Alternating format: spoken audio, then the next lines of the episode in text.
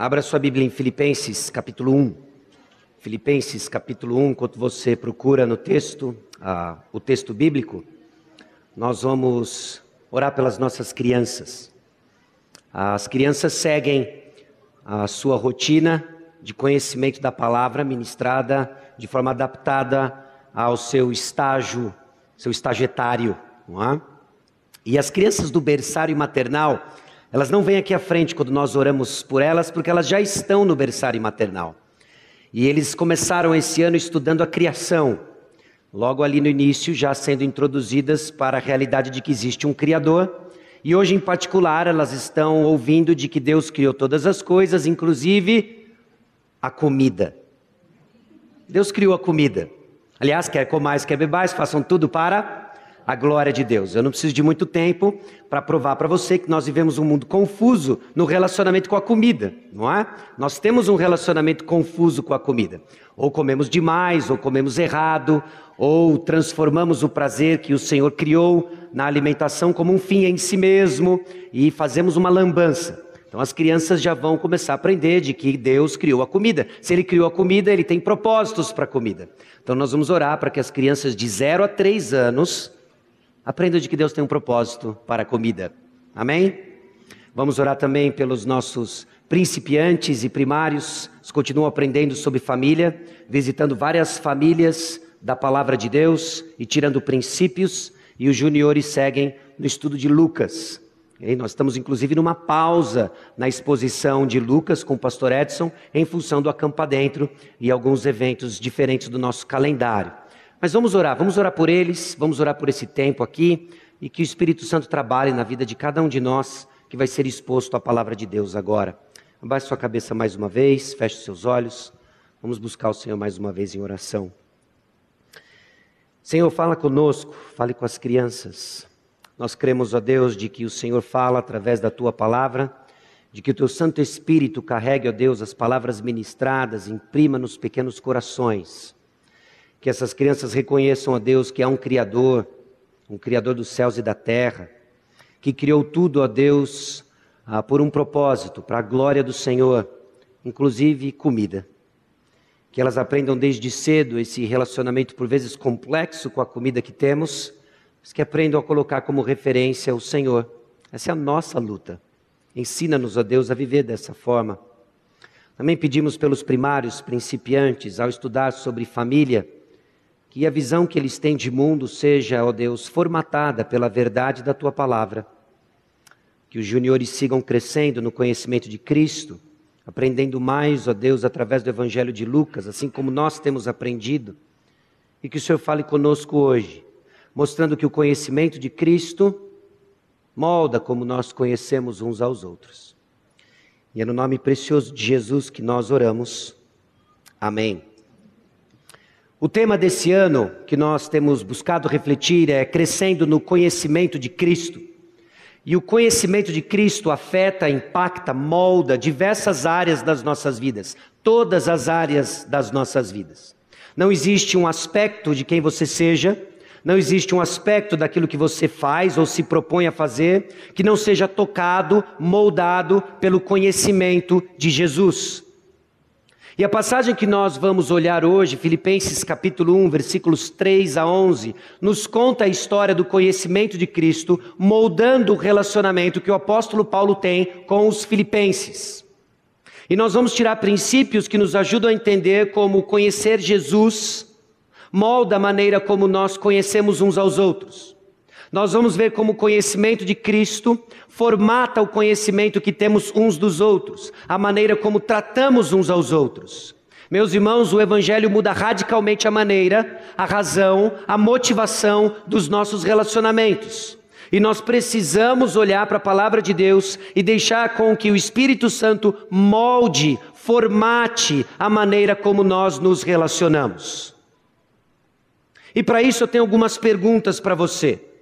Eu tenho uma pergunta para você, algumas considerações para que você reflita, talvez numa prática que por vezes nós simplesmente ah, fazemos sem ter muita noção ou sem estarmos atentos àquilo que estamos fazendo, que é a prática dos relacionamentos. Como é que você se relaciona com pessoas? Já parou para pensar nisso? Como é que você se relaciona com pessoas? Rede de relacionamentos. Você tem uma rede de relacionamentos imediata dentro de casa, você tem uma rede de relacionamentos na sua família estendida, você tem uma rede de relacionamentos com seus amigos, colegas de trabalho, vizinhos, irmãos da igreja, você tem uma rede de relacionamentos. Como você se relaciona com eles? O que pauta os seus relacionamentos? Porque a forma como nós nos relacionamos aponta para muitas e diversas realidades. Você sabe disso, intuitivamente você sabe disso, que os seus relacionamentos eles não são iguais. Eu não estou dizendo que tem que ser. Aliás, eu estou dizendo que não é para ser. Nossos relacionamentos eles são diferentes. Desde a interação que você tem no caixa do supermercado, até uma interação de negócios no seu trabalho, todos eles são moldados sim pelo conhecimento de Cristo, mas eles são diferentes porque são realidades diferentes. Também é fato de que relacionamentos são criados e estabelecidos por coisas comuns. Relacionamentos acontecem por causa de uma proximidade de vizinhança. Talvez você tenha amigos que um deles foi seu vizinho há muitos anos atrás, a amizade permanece, ela nasce numa circunstância comum de vizinhança. E ela perdura porque outros interesses foram criados, não é assim? Talvez alguns ainda tenham relacionamentos da época de escola, do científico, não é? Do colegial, agora o ensino médio, não é? E assim vai, os relacionamentos eles perduram por essas circunstâncias triviais ou interesses compartilhados não é? um gosto por um esporte, um hobby. Assim vai, nós temos relacionamentos. Esses relacionamentos contam histórias, não contam? É as rodas dos causos. A gente gosta de uma boa história. Aliás, nós estamos no meio do acampa dentro e parte do que é gostoso do acampa dentro são as histórias. Tem as crianças correndo para cima e para baixo, tem os jovens praticando esportes, brincando na lama, e tem a roda dos causos. E os causos são interessantes porque eles envolvem relacionamentos.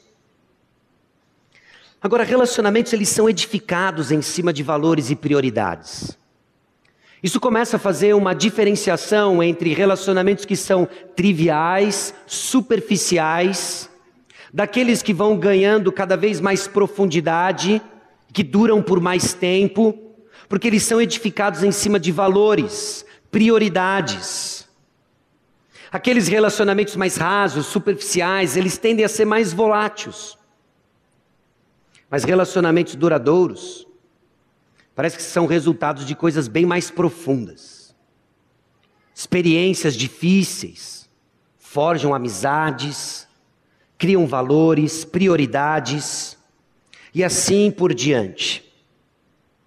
Mas hoje nós vamos ver um texto em que vemos relacionamentos sendo forjados por algo muito profundo.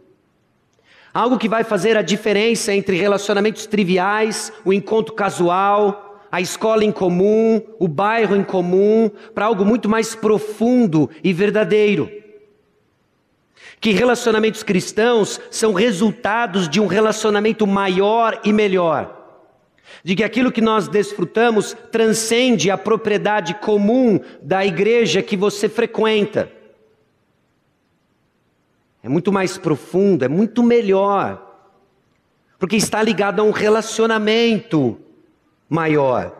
É o relacionamento com o Senhor Jesus Cristo, que muda radicalmente como enxergamos as realidades do contexto dos nossos relacionamentos porque muda o que nós percebemos como valores e prioridades, e é isso justamente que molda o relacionamento do apóstolo Paulo com os filipenses. É o que molda o relacionamento entre os filipenses. É o que molda o relacionamento entre nós, irmãos, na Igreja Batista Maranata, porque o Evangelho muda a forma como relacionamos uns com os outros. É o que nós vamos ver em Filipenses capítulo 1, versículos 3 a 11. E antes de lermos o texto, eu quero dar algumas considerações sobre o contexto maior de Filipenses. ok? Apenas como um aquecimento e você se prepare, porque no final do ano nós vamos ter uma exposição completa do livro de Filipenses com o pastor Edson. Tá bom? Então já vai aquecendo, já vai estudando, lendo e se familiarizando com o livro. Mas no livro de Filipenses, na carta aos Filipenses, nós vemos que Paulo está passando por circunstâncias diversas e adversas. Nesse caso aqui, ele está preso. Então, leia o texto e exerça a sua imaginação de que é a carta de um homem preso para um grupo que ele ama profundamente para um grupo em que ele viveu experiências fortes, que forjaram um relacionamento significativo, e ele, preso, aflito, escreve essa carta. Ele está preso. E ele escreve para animar os filipenses a alegrarem-se no Senhor, porque trata-se de um relacionamento legítimo, trata-se de um relacionamento profundo, em que Paulo está passando uma adversidade, ele está preso, e é natural então que os filipenses estejam preocupados com o estado de Paulo, estejam preocupados com o destino de Paulo, e ele escreve para animar os filipenses. Já começa diferente aí. É o aflito consolando os filipenses. É aquele carente de uh, consolo consolando os filipenses. É isso que o apóstolo Paulo está fazendo. E ele está fazendo isso porque ele é um super-homem? É claro que não. De que ele é um anormal? É claro que não. Ele está fazendo isso justamente porque ele tem um relacionamento profundo com o Senhor Jesus Cristo, que muda radicalmente como ele se relaciona com pessoas. Então ele escreve para animar os filipenses, alegrarem-se no Senhor. Ele se relaciona com os filipenses numa base diferente, com o Evangelho. O Evangelho é presente no início desse relacionamento. Em Atos capítulo 16, nós vemos o início desse relacionamento, do início daquilo que veio a ser a igreja em Filipos, e nós vemos claramente que o que move o apóstolo Paulo, do que move aqueles irmãos, os primeiros irmãos da igreja em Filipos, é o Evangelho. Isso moldou os relacionamentos dos irmãos. Paulo então anima os filipenses, olhando para o Evangelho como referência de vida. E ainda que você esqueça muito daquilo que nós vamos tratar hoje, eu espero que pelo menos fique claro para você de que o Evangelho molda os nossos relacionamentos, nos direciona para os desafios corretos, corrige nossa atenção para o alvo correto, anima o nosso coração, nos dando esperança verdadeira, justamente por causa do Evangelho. Então o que nós estamos prestes a ler é que o apóstolo Paulo, ele agradece a Deus pela cooperação dos filipenses. Vai ficar claro de que nesse relacionamento o apóstolo Paulo aponta para a realidade de que os filipenses cooperaram com o seu ministério. E ele agradece a Deus por isso. Já quero provocar você a prestar atenção naquilo que o apóstolo Paulo está atento. A gente já falou sobre isso em outros contextos. É que assim que você entra no ambiente, assim que você entra num contexto de relacionamento, sua atenção se volta para aquilo que é importante para você. Tá calor. Você percebeu, o ventilador desligou, não é? O que é importante para você, você está atento, antenado. Para alguns, não consigo ouvir o que esse cara está falando. Ele tem a voz de Muppets, ele está rouco. Desligou o ventilador, graças a Deus, eu consigo ouvi-lo agora. Aquilo que é importante para você molda a sua atenção, é assim nas trivialidades da vida, é assim nas coisas mais profundas da vida. Então ele agradece a Deus pela cooperação dos filipenses e na sequência ele nutre certezas com base na viva esperança no evangelho. Para relacionar-se com pessoas, você precisa estar com a sua esperança ajustada, suas expectativas ajustadas. E isso vai ter uma tremenda importância para Evódia e Sintik. Onde está a sua esperança? Onde você nutre sua esperança? Paulo então ora a Deus pelos filipenses para que eles cresçam. Faltou um S aí, tá bom? Não faltou escola não, faltou só um S ali. Que eles cresçam. Sua oração então está constantemente é, alimentada pelas verdades do Evangelho. Então vamos ler o texto, Filipenses capítulo 1, versículos 3 a 11. Dou graças ao meu Deus por tudo que recordo de vós, fazendo sempre com alegria súplicas por todos vós em todas as minhas orações, pela vossa cooperação no Evangelho desde o primeiro dia até agora. Estou plenamente certo de que aquele que começou boa obra em vós há de completá-la até o dia de Cristo Jesus. Aliás, é justo que eu assim pense de todos vós, porque vos trago no coração, seja nas minhas algemas, seja na defesa e confirmação do Evangelho, pois todos sois participantes da graça comigo. Pois minha testemunha é Deus, da saudade que tenho de todos vós, na terra misericórdia de Cristo Jesus. E também faço esta oração que o vosso amor aumente mais e mais em pleno conhecimento e toda percepção, para provardes as coisas excelentes e sede sinceros e inculpáveis para o dia de Cristo, cheios do fruto de justiça, o qual é mediante Jesus Cristo para a glória e louvor de Deus. Irmãos, o Evangelho molda a forma como relacionamos uns com os outros, tornando evidente que juntos conhecemos a Cristo Jesus. O Evangelho vai dar forma, o Evangelho vai forjar os nossos relacionamentos, de tal maneira que esses relacionamentos evidenciem que nós conhecemos a Cristo Jesus. É isso que Deus está fazendo no nosso meio. Ele usa então as pequenas provações, ele usa as provas intensas, a maneira errada muitas vezes como nos relacionamos, para nos apontar para a verdadeira esperança em Cristo Jesus e aí sim nos apropriarmos daquilo que nos transforma, aí sim nos apropriarmos daquilo que testemunha do conhecimento de Cristo Jesus. E isso o apóstolo Paulo faz, mostrando que nós cooperamos na mesma missão. Esses relacionamentos mostram que nós estamos cooperando no mesmo objetivo. Quando o Evangelho deixa de ser o centro dos nossos relacionamentos, nós partimos para uma jornada de missão particular. E quando a nossa missão se torna particular, esses objetivos eles se colidem. E quando eles se colidem, relacionamentos entram em ruptura. E não evidenciamos mais o conhecimento de Cristo. Jesus Cristo nos salvou, nos comprou como corpo de Cristo, como povo de Deus, para cooperarmos na mesma missão. Também nos comprou para nutrirmos a mesma esperança. Qual é a sua esperança? A esperança do crente ela é uma, a suprema esperança. Maranata, vem Senhor Jesus Cristo. Essa é a nossa esperança. Todas as demais estão debaixo dessas. Algumas devem estar bem abaixo dessas para que não entre em colisão e assim haja ruptura no nosso meio. Nós zelamos pelo mesmo compromisso, porque é o Evangelho que define os nossos, nossos relacionamentos. E estamos atentos para a mesma jornada. Qual é a sua corrida? Qual é a sua corrida de fé? Porque se estamos com o pé de apoio no Evangelho, nós estamos na mesma direção. Então vamos pensar, a partir do versículo 3 até o versículo 5, que nós estamos cooperando na mesma missão. Por causa do Evangelho, meus irmãos, nossos relacionamentos são moldados para cooperar na mesma missão.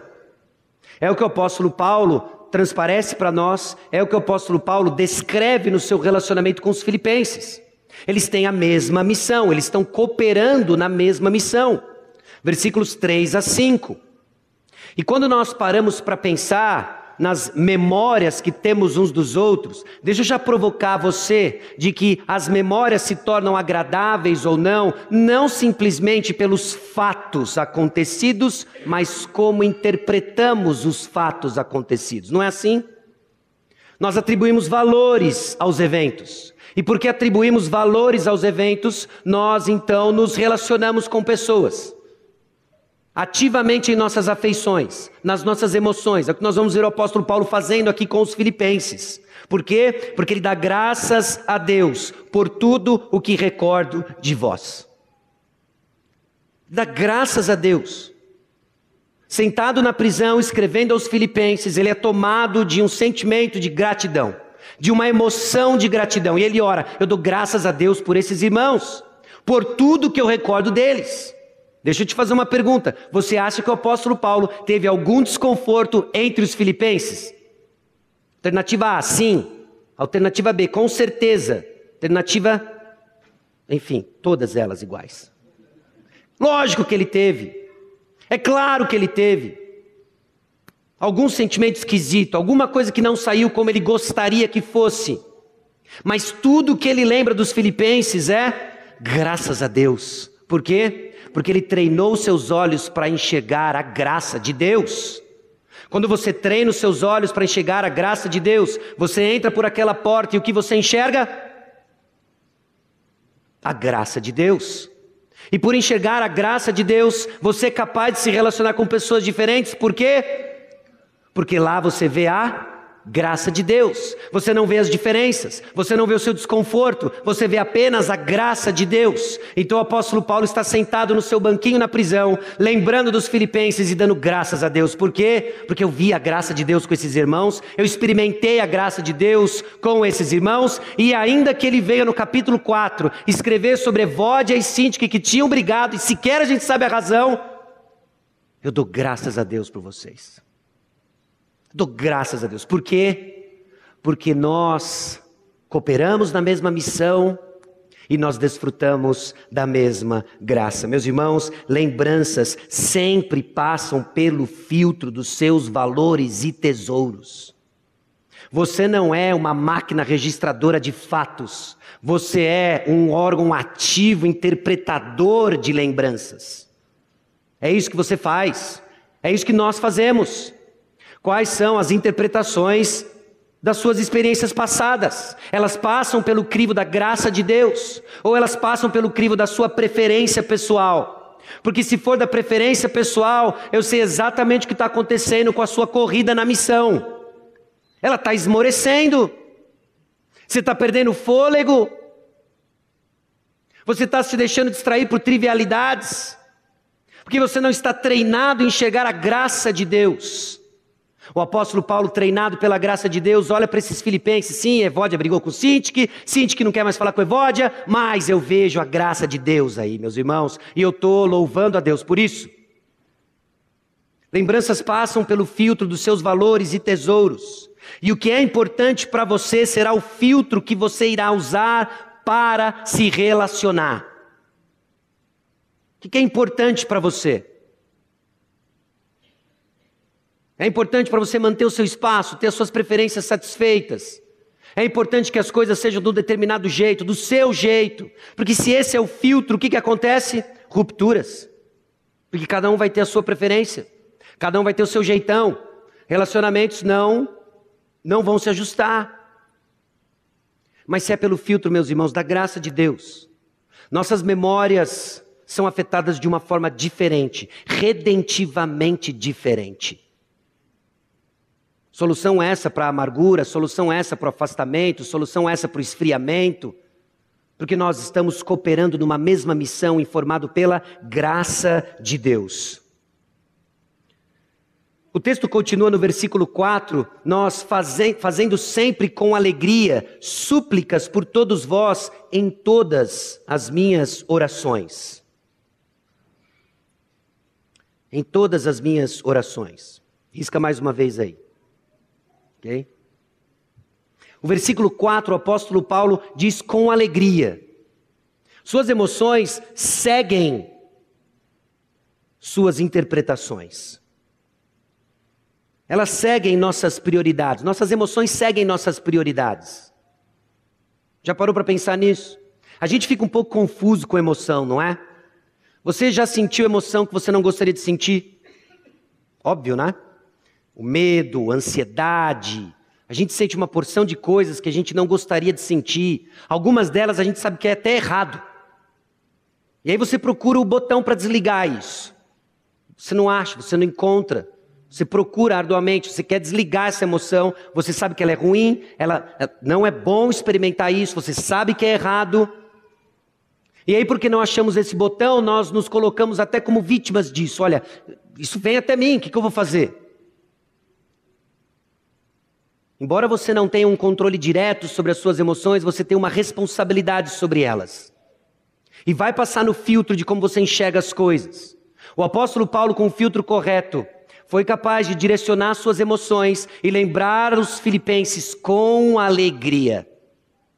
Verdadeira alegria. Apesar das coisas que eles experimentaram, o que ele nutria no seu coração era alegria, porque o seu filtro é a graça de Deus. Suas emoções vão seguir o rastro dos seus tesouros. O que era importante para o apóstolo Paulo, cumprimento da missão. São irmãos que cooperam com a missão, são irmãos que colaboraram com a missão. Alguns deles sofreram com ele no cumprimento da missão. Então, se esse é o tesouro, se Cristo Jesus é o tesouro, as emoções seguem o tesouro. E o que ele experimenta? Em meio a provações, escrevendo da prisão, alegria. Alegria. Sua atenção, então, e suas emoções irão criar ações rumo a uma missão. A resposta certa, meus irmãos, nós já sabemos. Qual é a nossa missão? Fazer discípulos, glorificar a Deus. Somos craques nisso, não é? Mas as suas emoções, a sua atenção, combinam para dizer de fato qual é a sua missão.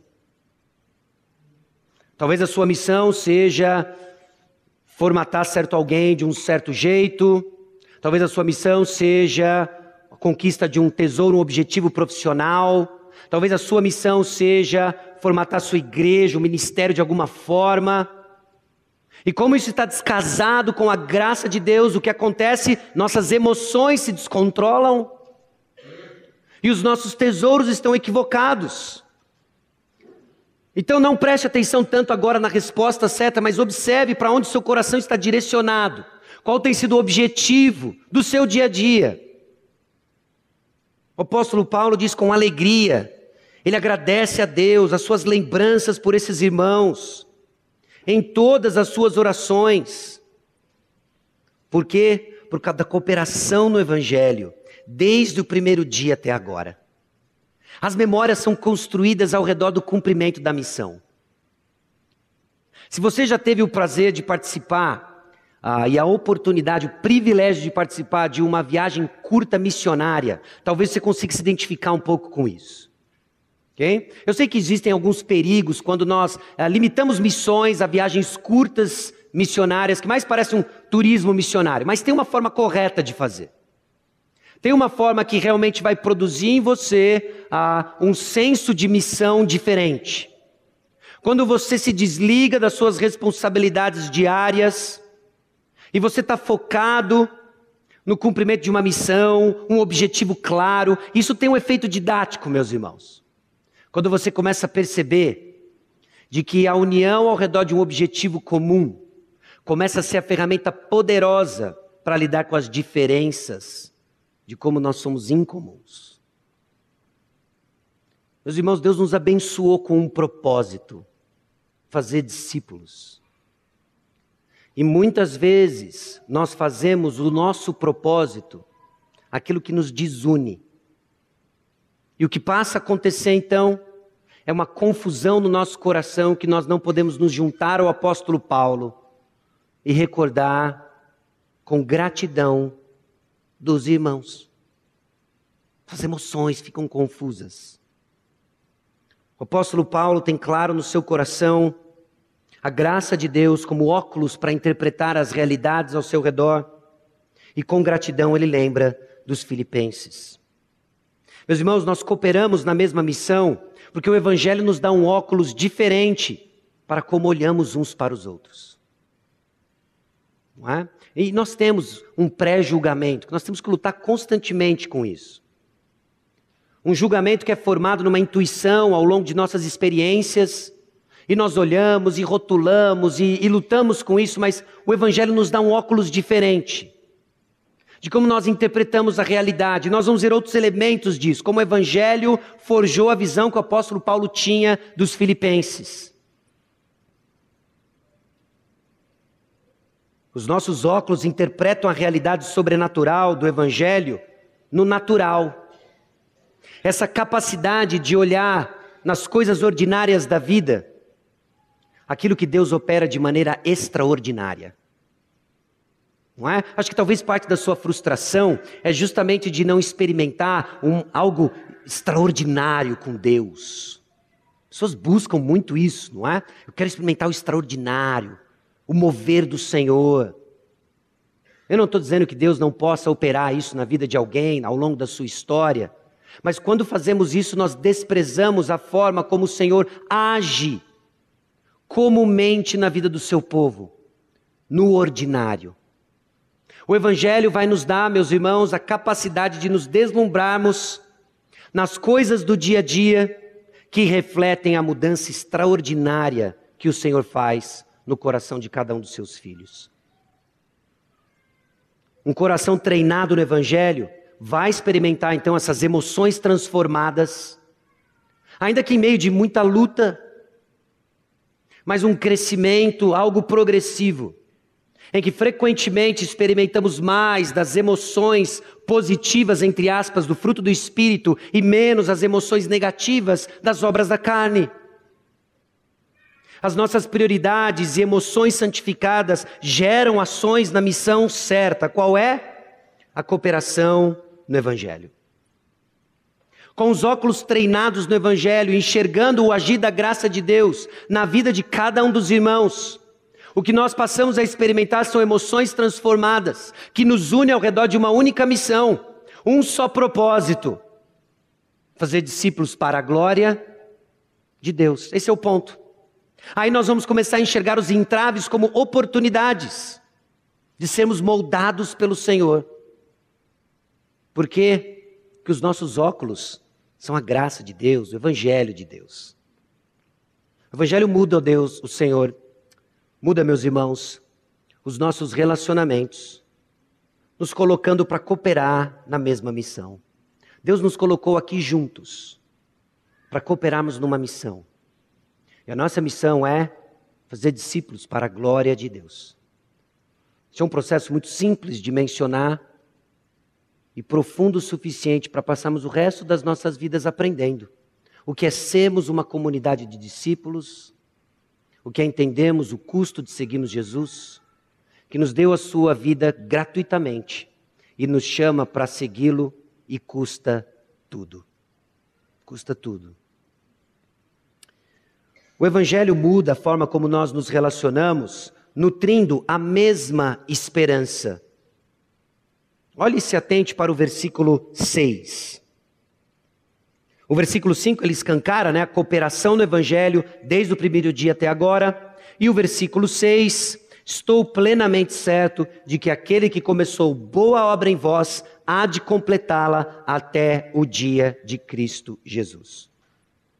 Olha a certeza que o apóstolo Paulo tem. Ele testemunhou na vida desses irmãos o começo de algo muito especial. Ele viu evidências do agir da graça de Deus. Da graça de Deus que começa, desenvolve e finaliza.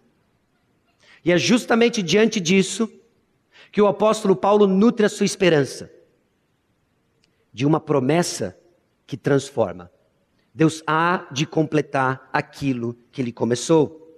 Nos relacionamos, meus irmãos, convictos de que Jesus começou algo e irá terminá-lo. Pare e pensa quando a situação fica extremamente caótica.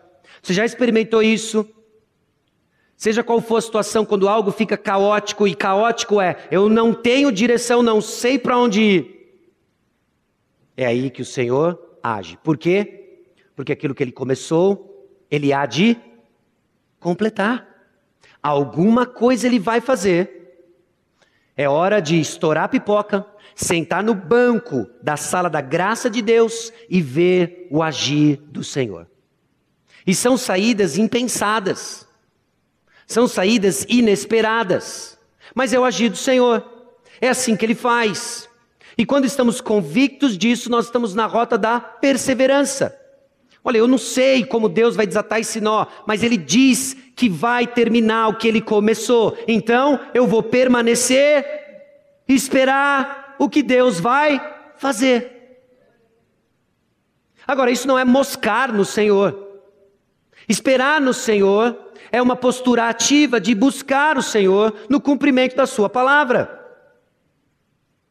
Essa bendita esperança que segura as pontas. Por quê? Porque eu ainda não estou terminado, não acabado no tatame, mas eu sou um projeto em andamento. Para para pensar nisso. Você é um projeto em andamento. Eu sei que você amadureceu. Eu sei que você olha para trás e diz: puxa, olha as coisas que eu pensava, não é? E você tem aquele orgulho santo, pela graça de Deus, eu me arrependi disso, cresci, olha. E, e glória a Deus por isso.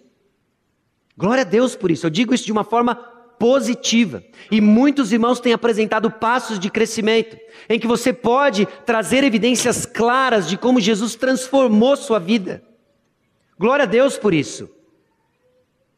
Então, Filipenses capítulo 1, versículo 6 nos ajuda a entender de que ele começou algo, nós vamos louvar a Deus, agradecer a Deus por isso. E nós vamos também olhar para aquilo que ainda falta fazer com esperança. Porque a mesma graça que me transformou até aqui é a graça que vai me transformar até ali.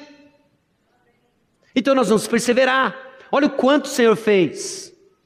Por isso a importância, a gente colocou até isso no nosso calendário, né? Já de muito tempo, o mês da gratidão. Por quê? Porque se você encara o mês da gratidão simplesmente como ser bem educado a Deus, você perde a bênção do mês da gratidão. Valeu, Deus uma casa, aquelas mesmas coisas, né? Casa, não é bem o que eu queria, mas é uma casa. Agradecer pela saúde, não é? Roupa. É, tá bom, três tá bom, né?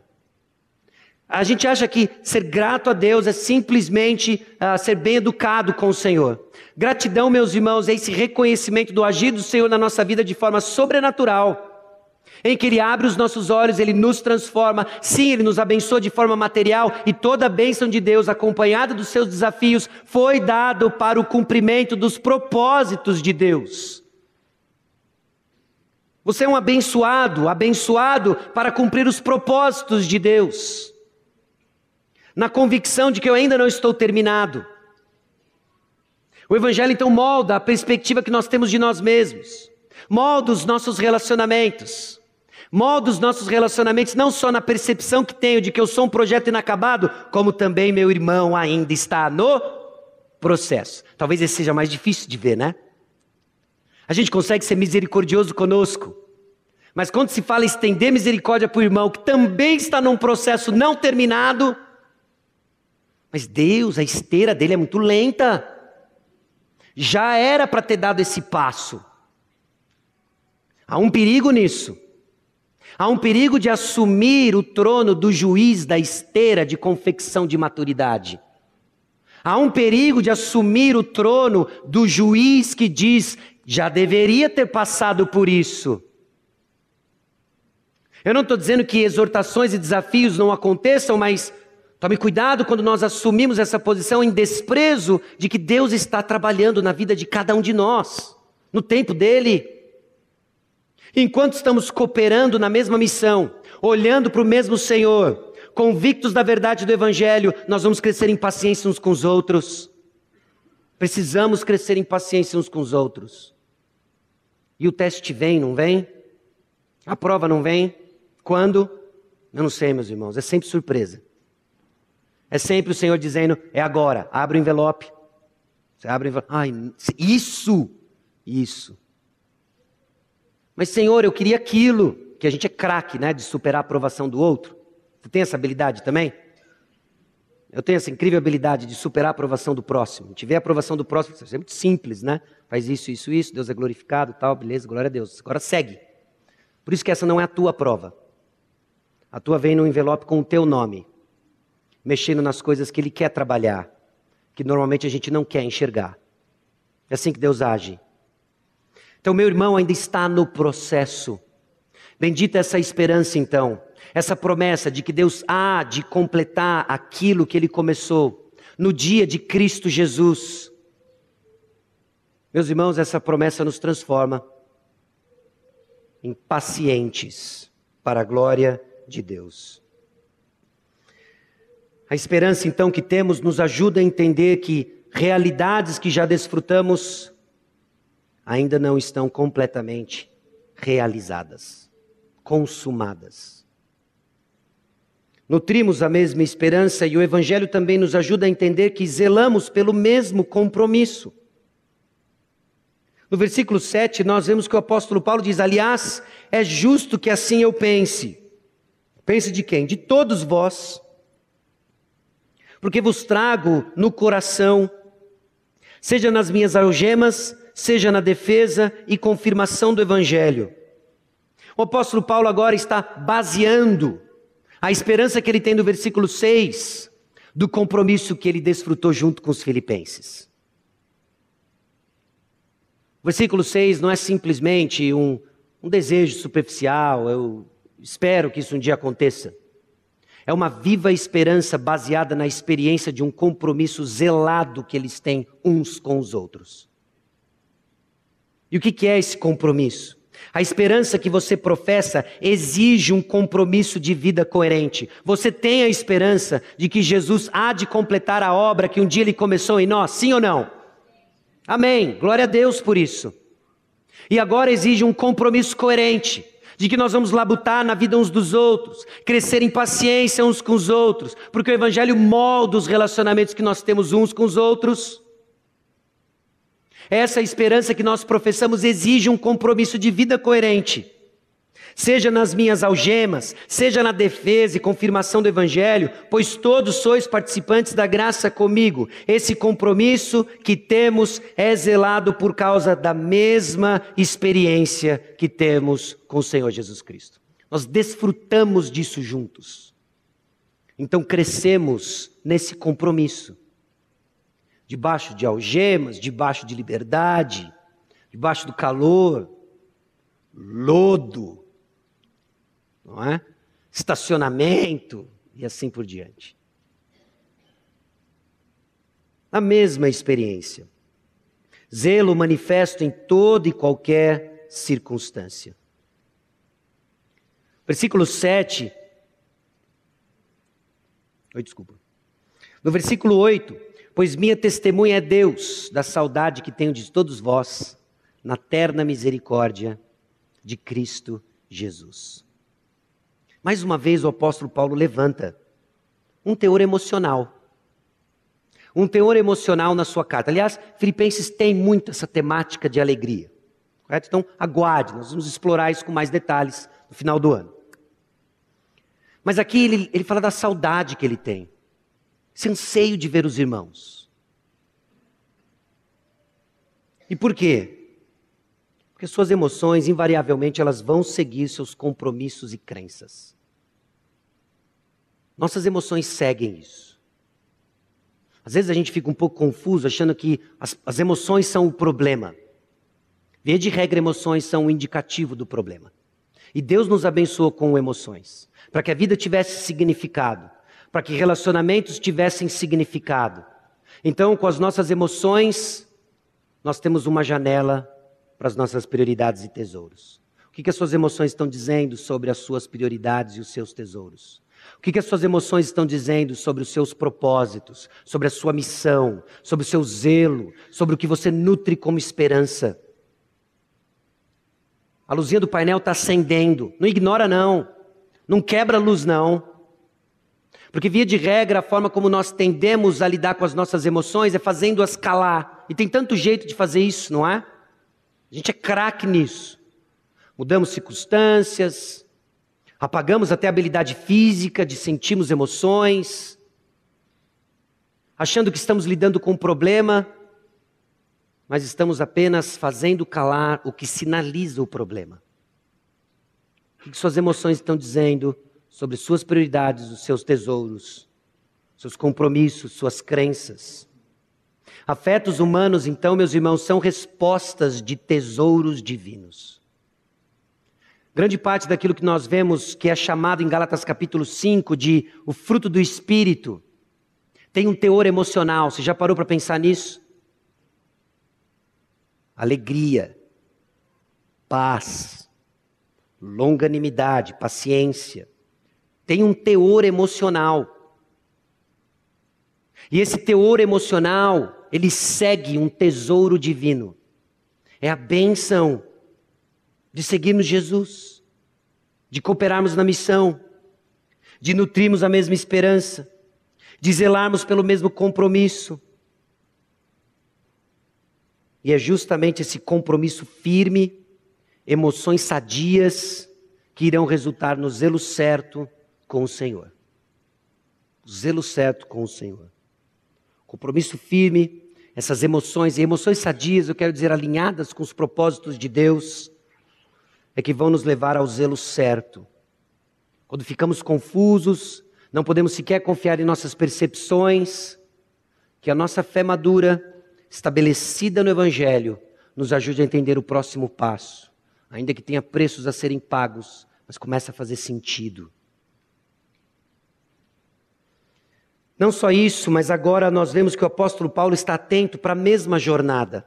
E é onde ele direciona suas orações. No capítulo 1, versículo 9 até o 11, ele relata a oração que ele faz aos filipenses. Uma oração que descreve essa mesma jornada. Essa oração que é uma atividade movida pelo Senhor, pelo compromisso e afetos certos. Já ficou confuso na sua vida de oração? Orar é tão simples e tão difícil, não é? Por que é tão simples? Você fecha os olhos, você fala com o Senhor, coloca e derrama o seu coração, aqueles longos 20 segundos, não é? E aí você, em nome de Jesus, amém, você abre os olhos, e aí você fica, puxa, é. aí você fica, aí começa a ficar a parte difícil, não é? Foi um rito, foi de coração, não foi. Aí você se sente culpado. Aí você escuta um irmão orando tão bonito, não é? Aí você fica orando, aí você começa a cobiçar a oração do irmão. Que conceito estranho, não é? Cobicei a oração do irmão, não é? Aquela vida, aquela intimidade. E aí começa a ficar difícil, né? Nossa vida de oração começa a ficar confusa. Mas, meus irmãos, elas, elas vão, ela vai seguir nosso compromisso com o Senhor. Ela vai seguir esse afeto, as afeições trabalhadas pelo Senhor. Assim que nós vamos desenvolvendo uma vida de oração. Não é trivial, mas é parte da forma como Deus está amadurecendo a nossa fé. Orar, então, é essa atividade movida pelo Senhor, compromisso e afetos certos. E o que ele ora para os filipenses? Que o vosso amor aumente mais e mais, em pleno conhecimento e toda a percepção. O amor é a base da igreja madura, natural, mas não automático. É natural, é esperado que a igreja cresça em amor. Meus irmãos, parte de enxergarmos a nossa própria igreja com os olhos treinados pela graça é sermos capazes de reconhecer amor no nosso meio. E tem muito amor no nosso meio. Louvado seja o Senhor por isso. Uma experiência como essa um acampa dentro com na média 400 pessoas por refeição, nós vemos os desafios do nosso coração, sem dúvida, mas nós vemos amor. Nós vemos amor. Nós vemos um coração voluntarioso de ajudar. Nós vemos irmãos servindo, investindo suas energias, muitos deles investindo finanças, o seu tempo.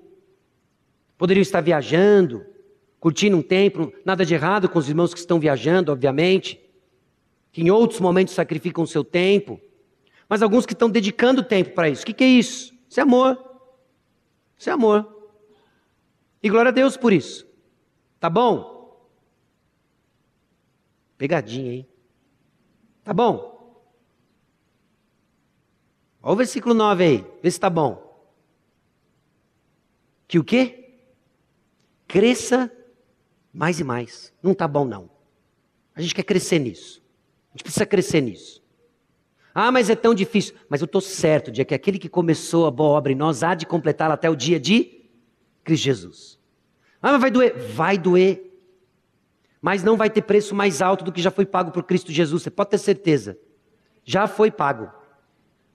Já foi pago.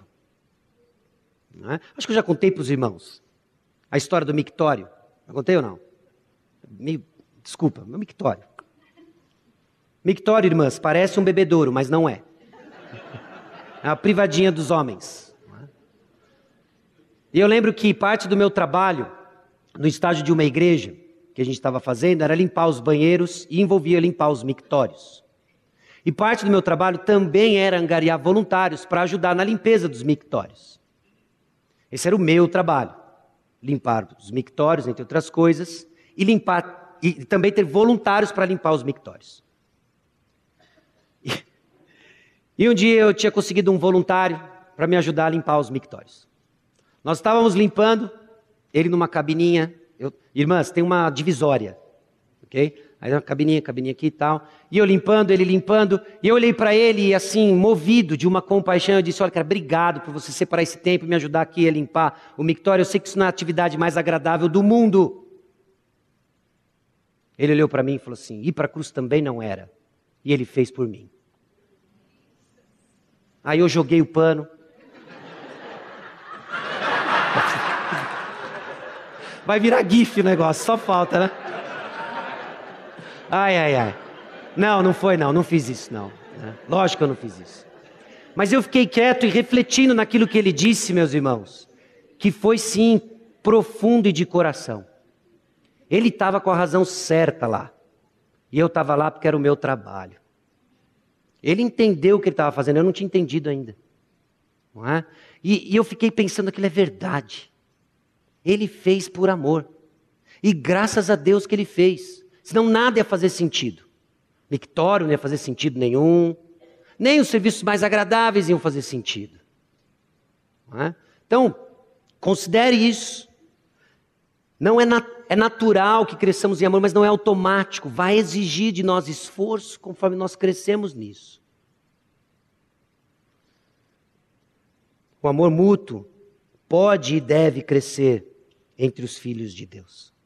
Sempre. Louvado seja o Senhor por tudo aquilo que já testemunhamos e experimentamos de amor uns pelos outros. Essas são as histórias que nós queremos contar como testemunho da graça de Deus no nosso meio. Mas que isso seja para a glória de Deus e não para a gente encostar no canto e dizer, já deu. Nós temos que crescer mais e mais. Quando acaba? Acaba no dia de Cristo Jesus. Até lá, cresçamos mais e mais. Por quê? Porque nesse amor mútuo que nós aprovamos as coisas excelentes, para sermos sinceros, inculpáveis, para o dia de Cristo. Amor mútuo é o meio que você prova aquilo que é melhor. Aquilo que é melhor. É interessante de que nós temos uma visão de melhor que, que é muito fácil ficar contaminada pelos valores do mundo. Como que nós pensamos o que é melhor? Aquilo que traz prazer, aquilo que envolve lazer, aquilo que envolve o que eu quero fazer. Isso é melhor. Não é assim que a gente está habituado a pensar preferência. E o apóstolo Paulo ora para que os filipenses provem aquilo que é melhor por meio do amor mútuo. É por isso que você é capaz de vir para o acampa dentro, dormir mal, passar calor, ficar sem mistura. Isso não aconteceu nesse, já faz um bom tempo que não acontece, graças a Deus, certo? Aliás, sobra, né? Você trouxe o seu potinho, traz o potinho, não é? Para levar a mistura de volta. Mas as experiências que acontecem no acampa dentro, as experiências que acontecem no nosso dia a dia, algumas delas desagradáveis, algumas delas nos desafiam. E aí você termina o acampa dentro cansado, roupa encardida, dormiu mal e com aquela sensação de que eu provei do que era melhor. Não é? Você termina o acampamento e fala assim: estou cansado, eu dormi pouco, mas eu provei do que é melhor. Porque eu desfrutei do amor mútuo. É esse o sentimento do crente. É esse o sentimento no serviço, do amor mútuo. O amor mútuo é o meio, porque você prova aquilo que é melhor. E quando aprova o que é melhor, você está se preparando para o dia de Cristo. Porque um dia, meus irmãos, não vamos falar mais de fé, um dia, meus irmãos, não vamos estar mais de esperança. Um dia, meus irmãos, só vai ter o que que nós já desfrutamos hoje? Amor. E provando disso é como você se prepara para o dia de Cristo. O dia que, quando nós seremos ressuscitados em Cristo Jesus, seremos a igreja glorificada, triunfante, seremos recompensados por causa da graça de Deus e por meio da nossa recompensa iremos glorificar a Deus, e onde não haverá mais necessidade de aperfeiçoamento, porque seremos como Ele é. E aí, nesse dia, o dia de Cristo, não tem mais os desafios para a nossa fé.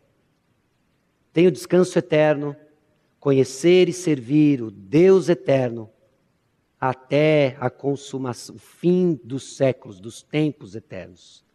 Não tem fim. São essas promessas, meus irmãos, que transformam a certeza de que Deus vai de completar aquilo que Ele começou em nós, a certeza de que Ele vai completar aquilo que Ele começou na vida do nosso irmão. Juntos, então, na mesma jornada em que somos transformados para o dia de Cristo. E aí sim, versículo 11: cheios do fruto de justiça, o qual é mediante Jesus Cristo, para glória e louvor de Deus. É no amor mútuo que você irá experimentar o fruto de conhecer a Jesus. E a gente tem batido nessa tecla conforme nós ah, nos propomos esse ano a crescer no conhecimento de Jesus. Porque crescer no conhecimento de Jesus não vai ser uma experiência meramente informacional, cognitiva, intelectual. Tem informações que nós recebemos, sim, por certo, mas conhecer a Jesus vai ser nos relacionamentos mútuos. É lá que nós vamos conhecer mais do perdão de Deus, é lá que nós vamos conhecer mais da paciência de Deus, é lá que nós vamos conhecer mais da paz de Cristo, é no meio dos relacionamentos mútuos. Onde nós vamos experimentar essas coisas excelentes. É esse caráter transformado que evidencia quem Jesus é, ou seja, o conhecimento de Cristo vai evidenciar, vai ser evidenciado num caráter transformado. É isso que glorifica a Deus. A glória de Deus, meus irmãos, é visto num caráter transformado à semelhança de Jesus Cristo. Por isso que nessa peregrinação sempre vai ser ofuscada pelos nossos pecados habituais, pelas nossas falhas e fragilidades. Mas isso, inclusive, é parte do plano de Deus, para que a atenção não fique nos vasos de barro, mas nos tesouros dentro dele, Cristo Jesus. É isso que vai fazer com que, no meio até mesmo das nossas confusões e desencontros, nós sejamos capazes de, treinados pela graça de Deus, enxergar o que realmente faz diferença. Que é Cristo Jesus, não você, não eu. E aí Ele ajusta a nossa missão, aí Ele nutre nossa esperança, aí Ele faz zelar o compromisso certo, e aí Ele nos coloca na mesma jornada. Qual é? Conhecer Jesus. É, aqui, é isso que nós estamos fazendo aqui, é conhecer Jesus Cristo. Então, nossos relacionamentos moldados pelo Evangelho mostram uma cooperação mútua para o cumprimento da missão de Jesus. É esse o problema que mais tarde ele trata com Evódia e Sintique, Filipenses capítulo 4. Rogo a Evódia e rogo a Sintique, pensem concordemente no Senhor. A ti, fiel companheiro de jugo, é, Filipenses 4, 2 e 3. Peço que as auxilies, pois juntas se esforçaram comigo no Evangelho, também com Clemente e com os demais cooperadores meus, cujos nomes se encontram no livro da vida. Nós não sabemos o que aconteceu com Sintique e Evódia, mas em algum momento elas estavam com a mão no arado, elas estavam cumprindo a missão dada por Jesus, junto com Paulo, junto com outros cooperadores. Algo aconteceu, que elas resolveram ir para outros lugares. E qual é o apelo do apóstolo Paulo? Ô, Evódia, deixa disso. Ô, Cinti, que pare com isso. Não, é, pensem concordemente no Senhor e façam e cumpram o trabalho dado por Ele. É isso que nos une, meus irmãos. Esse senso de propósito em que nós temos uma missão dada por Jesus. E quando estamos ativamente buscando o cumprimento dela, nós mutuamente vamos resolver as diferenças nutrem a viva esperança de obras inacabadas com data certa para acabar. Olha que desafio. Nutrir uma viva esperança no meio de obras inacabadas. Não é? E obras inacabadas gera uma bagunça, não gera? Se você já passou por reforma dentro do seu imóvel, você sabe a bagunça que gera. Há uma confusão. E o que te mantém animado? Uma hora isso vai acabar. Ele disse que mais sete dias acaba. Não é? A risada dos irmãos já entenderam. Né? Traduz para quanto? Sete dias vira setenta. setenta vezes, bem bíblico, né, irmã? Setenta vezes sete. É? E aí fica, né? Aquele negócio de prazo e tal. Mas o que, que te mantém caminhando? Uma hora isso vai acabar, uma hora isso vai acabar. Meus irmãos, nós estamos num projeto inacabado. Mas tem data para acabar. E quando acabar, vai valer a pena. É a igreja triunfante, é a igreja gloriosa do Senhor Jesus Cristo. E aí nós vamos olhar para Jesus, ah, entendi porque que era aquilo. Se eu soubesse antes. Aí, gente, isso, acho que não vai ter esse sentimento lá no céu, né? Mas Entenda, você já sabe pela fé hoje o que Deus está fazendo. Relacionamentos moldados pelo Evangelho zelam pelo mesmo compromisso em situações diversas e adversas. E nesse sentido nós passamos por poucas e boas, não é? E é nesse conjunto de circunstâncias diversas e adversas, contrárias muitas vezes às nossas preferências, ao que julgamos ser certo ser feito e etc., é que nós precisamos zelar pelo compromisso do cumprimento daquilo que Deus nos deu. Nutre o seu coração com aquilo que é certo. E relacionamentos moldados pelo Evangelho crescem com frutos de justiça, até o dia em que a justiça será consumada. Um dia nós vamos ser como Ele é. E todos que têm essa esperança se purificam a si mesmos no preparo para viver com Jesus. E lá, meus irmãos, nós vamos ter descanso de tudo aquilo que causa desconforto, tristeza, ruptura, dores das mais diversas. Tem hora para acabar.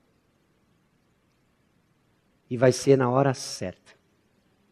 A sensação às vezes é que, mas já deu, né? já durou, já está longo esse negócio. Deus sabe mais. Os pensamentos do Senhor são diferentes. Ele ama mais. Ele cuida mais. Então nós vamos nutrir nossa esperança com uma promessa que transforma. Estou plenamente certo de que aquele que começou boa obra em vós há de completá-la até o dia de Cristo Jesus.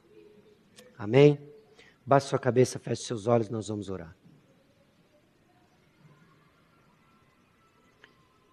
Senhor nosso Deus e Pai, aqui chegamos diante do Senhor, confessando Deus como igreja, o projeto inacabado que somos.